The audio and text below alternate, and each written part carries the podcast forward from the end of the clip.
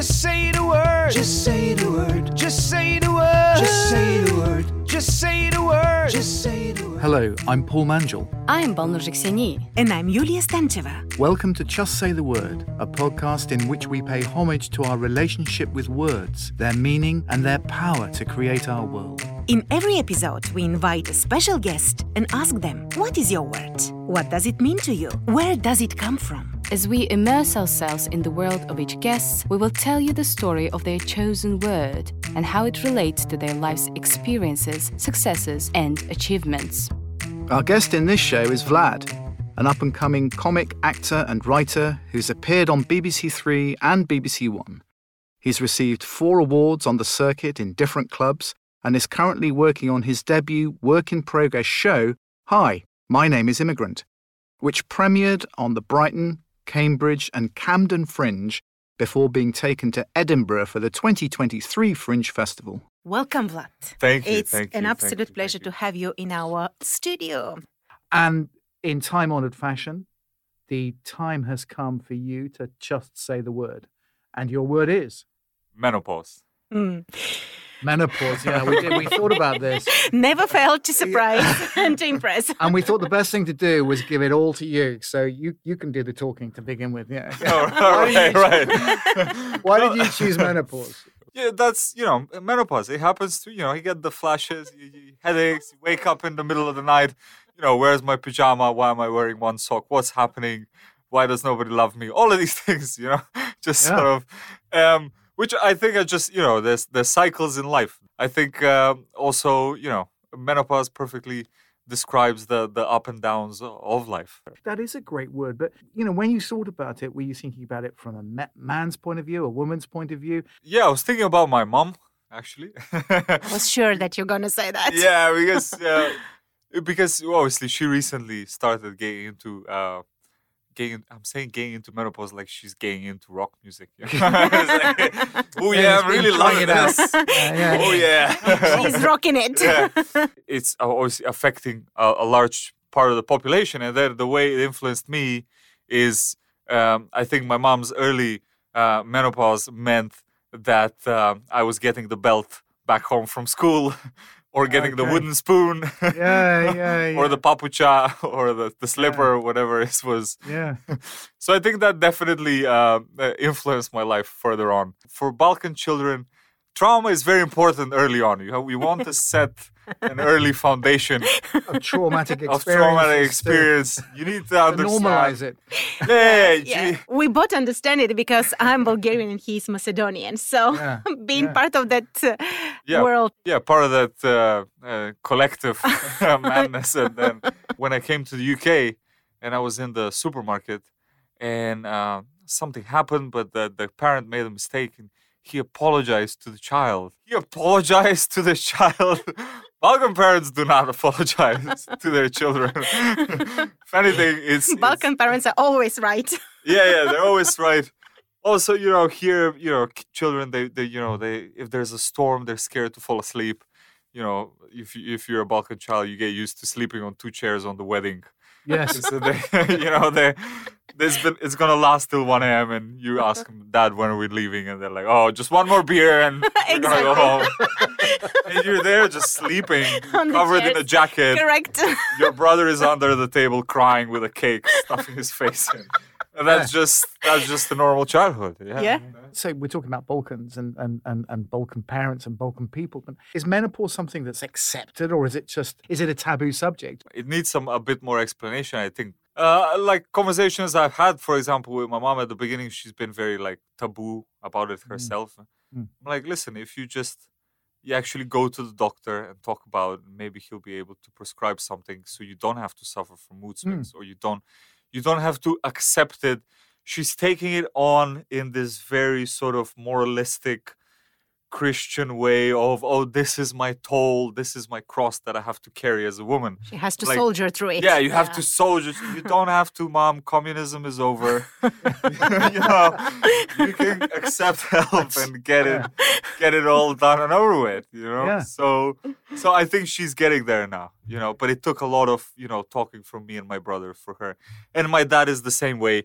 Just I think I think men are in some sort of an invisible menopause as well. You know, it's just That's for sure. I mean, I, don't know, I mean, invisible to them, but perfectly visible and tangible to everybody else. you know? yeah, yeah, exactly. Yeah. it's just they don't they, they don't use that word. I don't know what they use it. yeah. You know, something Yeah. else. Yeah, you what know. would be the men's equivalent? Well, I mean, it is. Midlife crisis? Yeah, they people people We talk prefer- about yeah, we m- male prefer- menopause or whatever it is, but you know, you, you know, your faculties diminish in all kinds of ways, and Yeah. you know, you finish up staring reality. Except exactly what happens, you have a couple more beers, you know, so yeah. But a couple more beers, or it, you know, it, which it, which doesn't help, you know, at the end. no, I mean, it helps you. You build. yeah, it helps you build. Yeah, exactly. on top of your. But uh, like it hits some men differently. Like they they start talking about they get into the science of it all because obviously the testosterone shuts down completely. Uh, they use a little dosage of uh, steroids, Yeah. a legal dosage of steroid to kickstart testosterone. Uh, because obviously, when you're younger, it's damaging because you're producing it naturally. But when you don't produce it naturally anymore, some doctors allow them to take small amounts of steroid use to kickstart that testosterone, which in turn, you know, they think they're going to have a second youth, but all they really have is a really hairy back. I had no idea we had such medical knowledge on it. We, should, we, we need to rebrand this as the uh, the doctor is in or something. well, quasi doctor. Quasi, yeah. what they call bro science. On Yeah, yeah, yeah. Do you think that the word itself can carry a positive meaning? Absolutely. Well, I think that's actually it's a crucial intersection in life because uh, obviously the we, we tie it to a certain age or we tie it to a certain period in life, whether it's it's the invisible male menopause or the very real female menopause. It comes either at a time where you you have that empty nest syndrome where the kids have all grown up and they've gone to college and now you're alone oh well you know and you start summarizing life oh what is life you know you just you wake up you've you've had children you've done everything and and then you failed and now you're supposed to die that's i think of a very important takeoff point it, it, it's where people become at the peak of their wisdom also it's it's almost like a spiritual awakening It's that self, that conversation with yourself, that ability to be able to reflect on yourself. If you take yourself too seriously and you are kind of counting stuff that's in front of your eyes, that's one thing. I think humor is often about a reflection of your own foolishness and vulnerabilities and everything like that you know so and it doesn't come easily maybe not to balkan men but it doesn't come easy to lots of different men from all over the Oh, absolutely. Well, it's it's one of the windows to the soul. Yeah. I- think every human being has like a natural ability for like storytelling. It's at the heart of humanness. So it is used in therapy. So if people who go through this don't have this internal dialogue, they get depressed.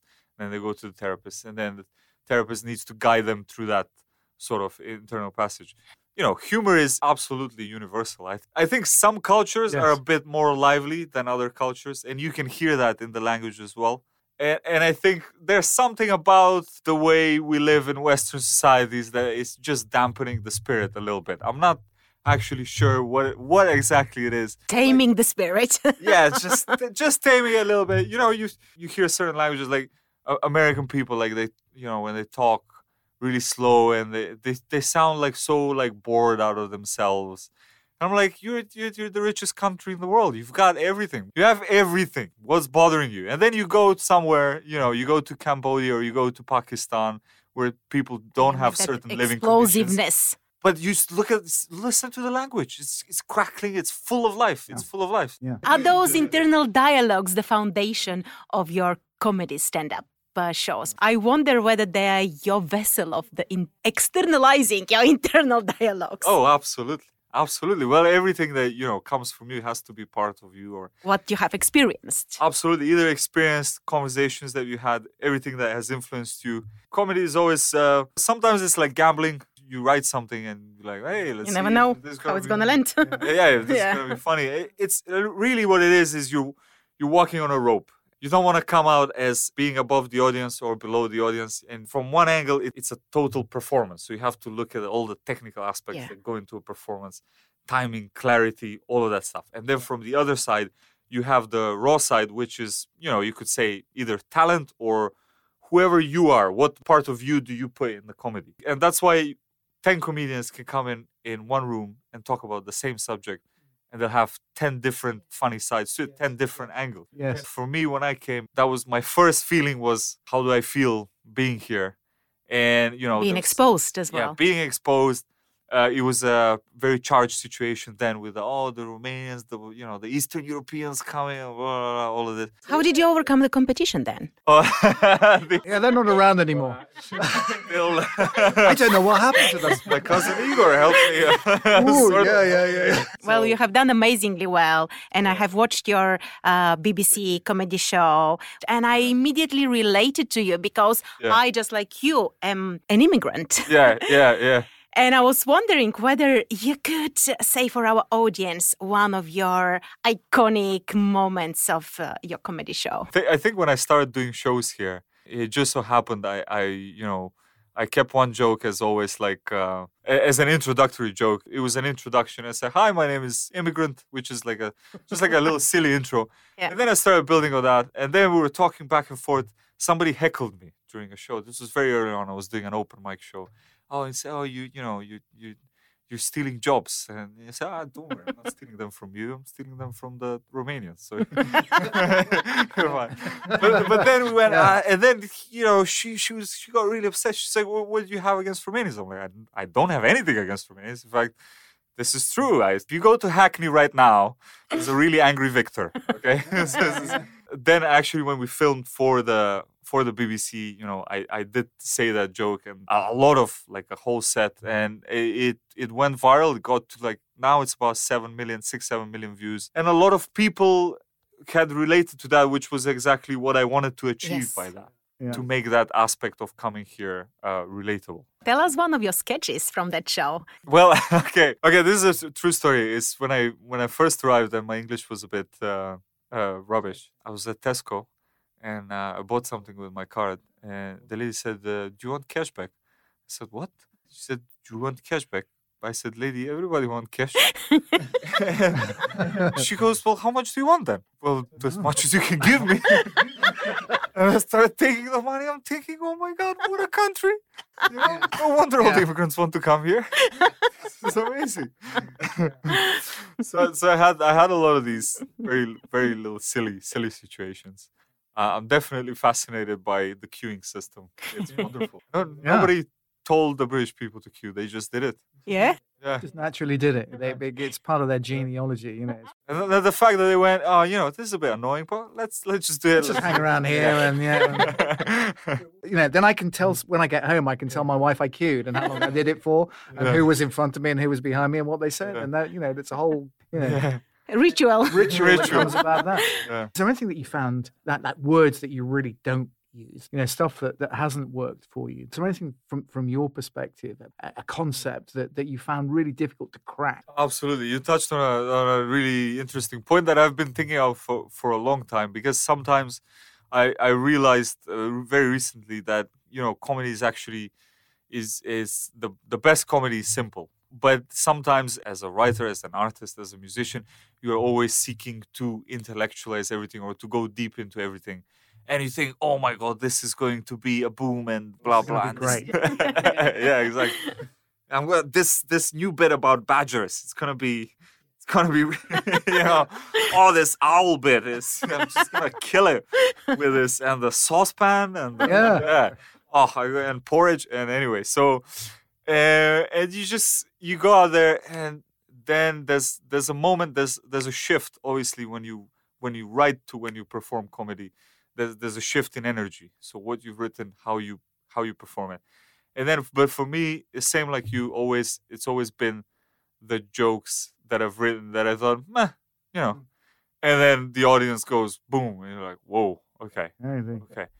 That's why it takes so long as a comedian to build a special because you write it out and your job is not finished actually that's where your job starts because where they where you see a laugh that's where you need to start exploring Yes. and then go down that You need to be able to improvise during shows as well. Absolutely, yeah. yeah. If you don't, I mean, there are some comedians who who do scripted comedy completely. I think like um, someone like Jimmy Carr, for example. He's got like a big writers' room as well. I'm not really sure if I should talk about it on the podcast so I don't get sued. Um, Well, it'll be you who gets sued. So oh yeah, so it's fine. I'm gonna get my five minutes of Yeah, claim yeah, to fame. yeah. Who else can I? Boris Yeah, Johnson. there you. Have you done any political jokes? I think in the BBC sketch, I I touched upon the the the name dispute with Greece. I'll write anything that I think is funny. You know, one of my favorite comics, Dylan Moran, he says, you know, to draw breath is to be political, which I'm sure he quoted it from some other. Yeah, yeah. Um, uh, but uh, you know, everything is to a certain extent. You're a political being. Polis coming from in, in the Balkans. Also, you might say something that you think is funny, and the guillotine awaits. Yes, absolutely. so I think you should say it even more. When did you find uh, your super comedy powers?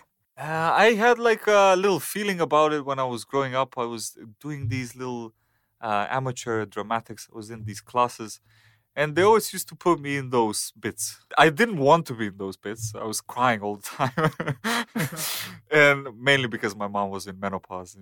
Yeah, yeah. oh, it all comes to menopause.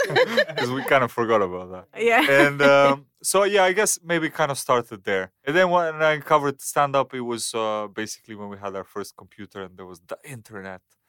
And my older brother was like, "Come, come here!" and and we saw it was Eddie Murphy. I saw like the first stand up ever. I said, "Whoa, people do that! Like that is the freedom." Because I found acting to be just slightly. It's a different form. You have a Yes. director. There's the scene. Somebody's playing the tree. You know, there's all of this. You have more power in being who you are right now. yeah, more power in And more control. Yeah, yeah. It, it, it's a double-edged sword. Yeah. Absolutely. You know, I mean, that's exactly it. You know, you, you are defining your moment. You are your own director at that stage, your own producer. You, you know, a stand up comic, comic is, is exactly that. And at the same time, mm. There's no one else to blame. You know, that's it. You are, Yeah, you're- exactly. You are, you said it before, you're walking the tightrope and you don't want to be too far uh, up or, or away or below. You've got to be exactly on your path. Yeah. I always find laughter is the best way to tell inconvenient truths Yeah. to people. Yeah, Yeah, yeah. Like Vlad is a really great comedian, that one. yeah, yeah, that's. Thanks for accepting my bribe. Well, on that note, I'm afraid we must uh, say a really, really big, big, big thank you to Vlad. That's been an absolute pleasure. Thank you. Just say the word. Just say the word. According to the World Health Organization, natural menopause is deemed to have occurred after 12 consecutive months without menstruation, for which there is no other obvious physiological or pathological cause, and there hasn't been any clinical intervention. A French physician coined the term menopause in 1821. Medical interest in menopause increased considerably in the mid 19th century. In the 1930s, people started describing it as a deficiency disease, and it took many years and studies for the medicalization of menopause to be completed in the 1970s. Menopause literally means the end of monthly cycles, from the Greek word pausis, pause, and men, month. It's also called climacteric. The non technical names are change of life, midlife crisis, and hot flashes. The word menopause has many similar translations in different languages across the globe. For example, in my Kazakh language, in Bulgarian, Ukrainian, Slovak, Romanian, Russian, Portuguese, Macedonian, Italian, Galician, Czech, Croatian, Catalan, Bosnian, and Belarusian, it all sounds the same, menopausa, while in Polish it's klimakterium and in Latvian, klimakteris.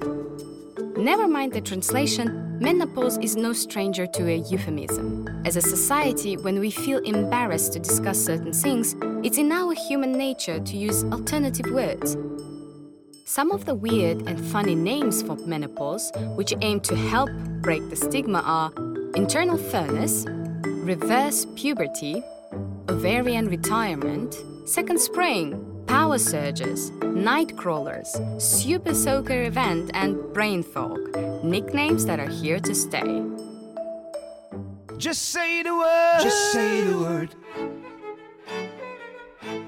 The history of the stigmatization of menopause goes back a long way. Until about the 18th century, menopause was considered a disease. Thinking themselves more progressive, the Victorians believed that a woman's ovaries were the seat of feminine essence and all that was virtuous in women sprang from them. The male medical establishment divined the link between the womb and the brain, meaning that all women were susceptible to insanity. So when a woman's ovaries stopped functioning, as they do in menopause, she was simply deemed mad.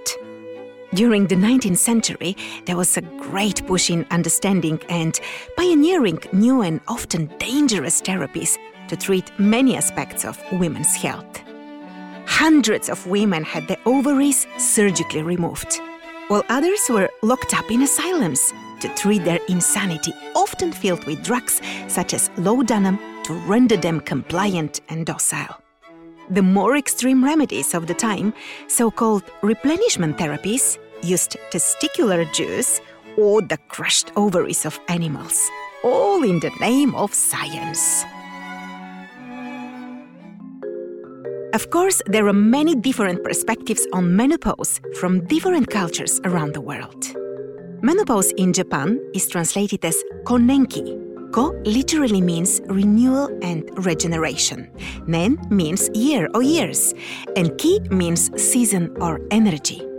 In the Japanese culture, menopause is seen as a period of regeneration or renewal, which is in complete contrast to the Western view of menopause. Tracing the etymology of the word, it is said to find that the ancient Greek roots of the term suggest the cessation as opposed to the renewal of one's life period.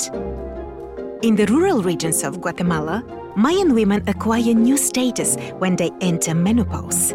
They become spiritual leaders of their communities. The Cree women of Canada believe that women must enter menopause to access their healing powers. Menstrual blood has the power to create life in the womb. So when women reach the age of retaining their wise blood, they cross the threshold into wise womanhood by keeping their wise blood. At this point, they become healers and spiritual leaders in their communities. Art has been dominated by men over the centuries.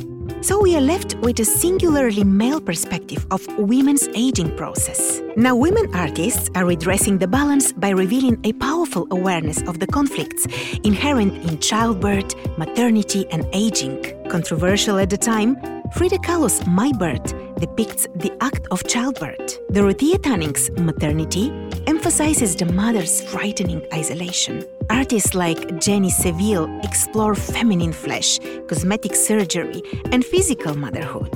While artist Gabrielle Roberts Dalton explores the change experienced by half the world's population in her menopause series, Division of Thought. Her visual diary is an Indian ink drawing using a dip pen method.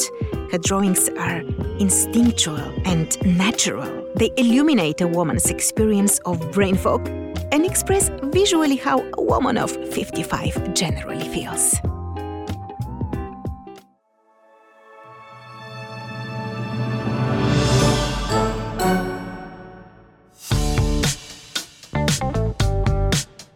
There are many creative responses to menopause in the arts, reinventing the way we see the change. Inspired by a hot flash and a bottle of wine, writer and producer Jeanie Linders created Menopause the Musical as a celebration of women who are on the brink of, in the middle of, or have survived this period of their lives. What happens when you give four women a black lace bra and a microphone? A highly entertaining theatre experience.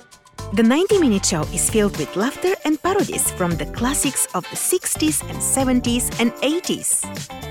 The disco hit Staying Alive becomes Staying Awake. Motown's favorite My Guy is transformed into My Thighs. The Lion Sleeps Tonight switches to In the Guest Room or On the Sofa, My Husband Sleeps at Night. And the Puff the Magic Dragon becomes the anthem to exercise. Puff, my god, I'm dragging.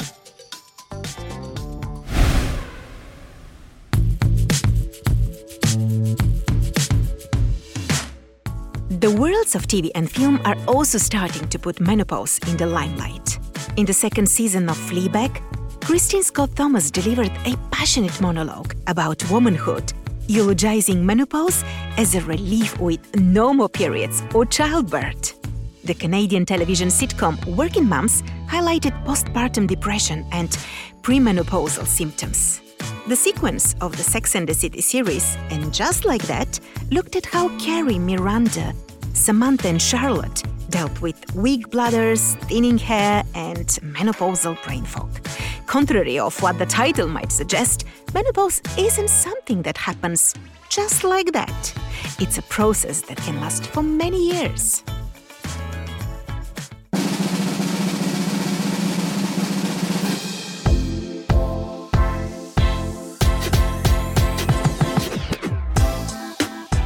Sex, Myths, and the Menopause is a Channel 4 documentary presented by Davina McCall. McCall had just turned 44 and felt as if she was losing it with hot flushes, depression, and mental fog. In her show, she shares her menopause story, busting midlife taboos from sex to hormone replacement therapy. The TV presenter sparked the so called Davina effect, which created an increased demand for employee menopause support in the workplace. She advocated passionately for perimenopausal and menopausal women to be seen and heard. The information provided by the Channel 4 documentary highlighted the importance of menopause health being put at the forefront of the healthcare agenda by the Department of Health and Social Care. The menopause transition may affect women in different ways, and many women experience menopausal symptoms that can significantly impact their quality of life. Women should be aware that help and support is available, and they can consult their GP for advice. All women should be able to access advice on how they can optimize their menopause transition and be aware of what options there are which can help to manage their symptoms.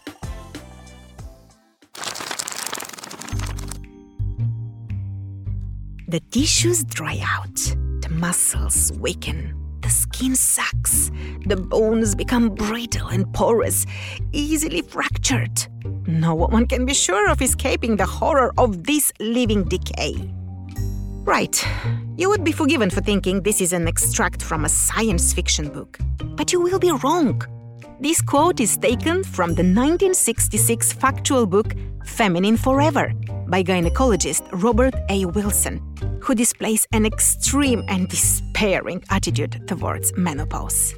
Thankfully, since the publication of Wilson's book, society has progressed both scientifically and culturally in the ways we view menopause. Luckily for today's women, there is a more positive approach towards the subject, such as the book Cracking the Menopause by broadcaster Mariella Frostrup and award winning health journalist Alice Smellie. This book takes a light-hearted approach, giving information wrapped in humor. Being able to laugh at yourself is an invaluable coping tool, helping to empower and liberate women of all ages when they feel able to own their menopause instead of suffering it.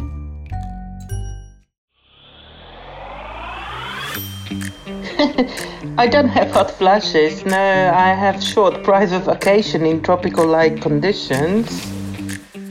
Wouldn't it be amazing if we burnt as many calories with a hot flash as we did during a five mile run? Perimenopause. Hmm. I didn't even know it was a thing until I got the mood swings. One minute I'm sweet, and the next I'm biting my husband's head off. I swear, if my memory was any worse, I could plan my own surprise party. Learning how to laugh about all the different quirks of our changing bodies can help us cope with the challenges. Besides, laughter is the best medicine around, isn't it? Please do be informed. Watch documentaries, read books, listen to podcasts to educate yourself about the menopause. This goes for men too. It will change the way you look at your loved ones, your wife, your daughter, your colleague. It will improve relationships and help make what is sometimes termed the second spring a better experience for all. This episode was written and produced by me, Yuliya Stancheva, for Alpha CRC. My co hosts are Paul Mangel and Balnur Jakseni. Sound design, Alpha Studios. Audio engineers, Mikos Nanazi and Gerard Rodriguez. With special thanks to our guest, Vlad Illich. Episode 6 was our last episode from Season 1. If you haven't listened to the other five episodes, you can catch up with them on Podbean, Amazon Music, Spotify, Apple, and Google Podcasts, or wherever you get your podcasts from. Thank you for listening. We will be back soon with new episodes in our Season 2. Just say the word. Just say the word. Just say the word. Just say the word. Just say the word. This podcast was brought to you by Alpha CRC Global Enterprise Localization, Local User Experience.